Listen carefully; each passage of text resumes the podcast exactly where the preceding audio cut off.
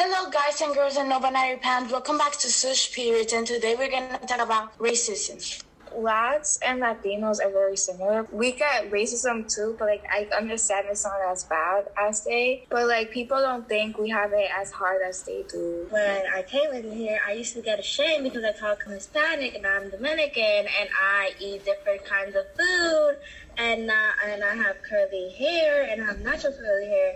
And when like now, because it's a trend to have curly hair and it's the trend to be Dominican and know how to dance bachata, everyone is now acting like we're cool when we used to get shamed for it and you used to get bullied for it for example, if you bought lunch and it was like your cultural food, people used to make fun of us for that. But now it's a whole trend on TikTok to act like Dominican or Latina and stuff like that. I stopped bringing my food to school for the reason that every time I bring it, everybody was like, oh my god, look what she's eating. Oh my god, that smells so bad. I was gonna say also, there was this thing going around where Asians were getting hate because like they were getting blamed for the coronavirus since it started in China and like they were traveling around the world and it was spreading all over the world. And there was this thing like stop Asian hate because just because it started in Asia doesn't mean that it's every Asian's fault or Asian's fault at all because a disease just comes no matter where, no matter which country it starts in or whoever got it first. It's not anyone's fault.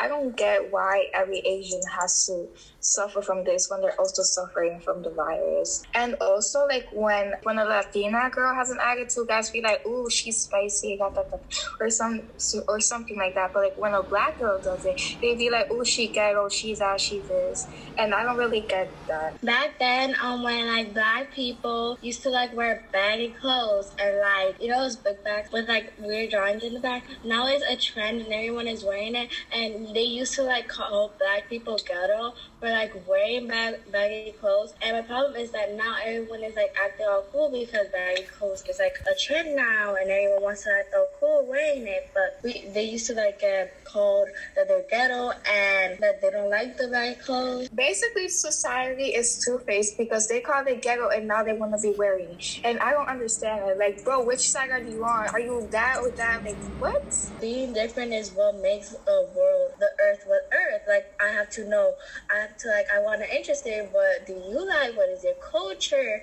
How we are different? How that's basically the world, and that's how it's supposed to be. If everyone was the same, then it would be dry and it would be like boring fact that just because they have a darker shade than than white people, they get hurt the most and they get shamed the most and they get killed and murdered the most. It's sad the fact that that's the problem with society to this day, and it has been going on for years now, almost like for 200 years, and it's sad. Black people keep getting pulled over in cars. Officers don't start with the right thing, like they automatically kill them or something like that. Like if the person had an air freshener you could have just said, it's a distraction, please take it, put it somewhere else that's not going to distract. They always start with the bigger thing first that doesn't need to take place.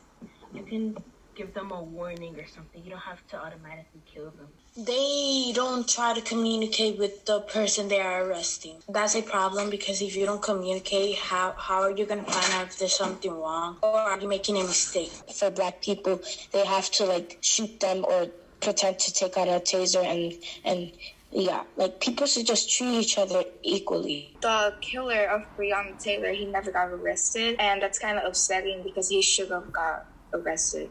This is a heavy episode. Sometimes it do be that way. Thank you all for listening. Follow us on Spotify, Apple Podcasts, iHeartRadio, and anywhere else you listen. And say bye, everyone. Bye. Bye. P.S. Don't be racist.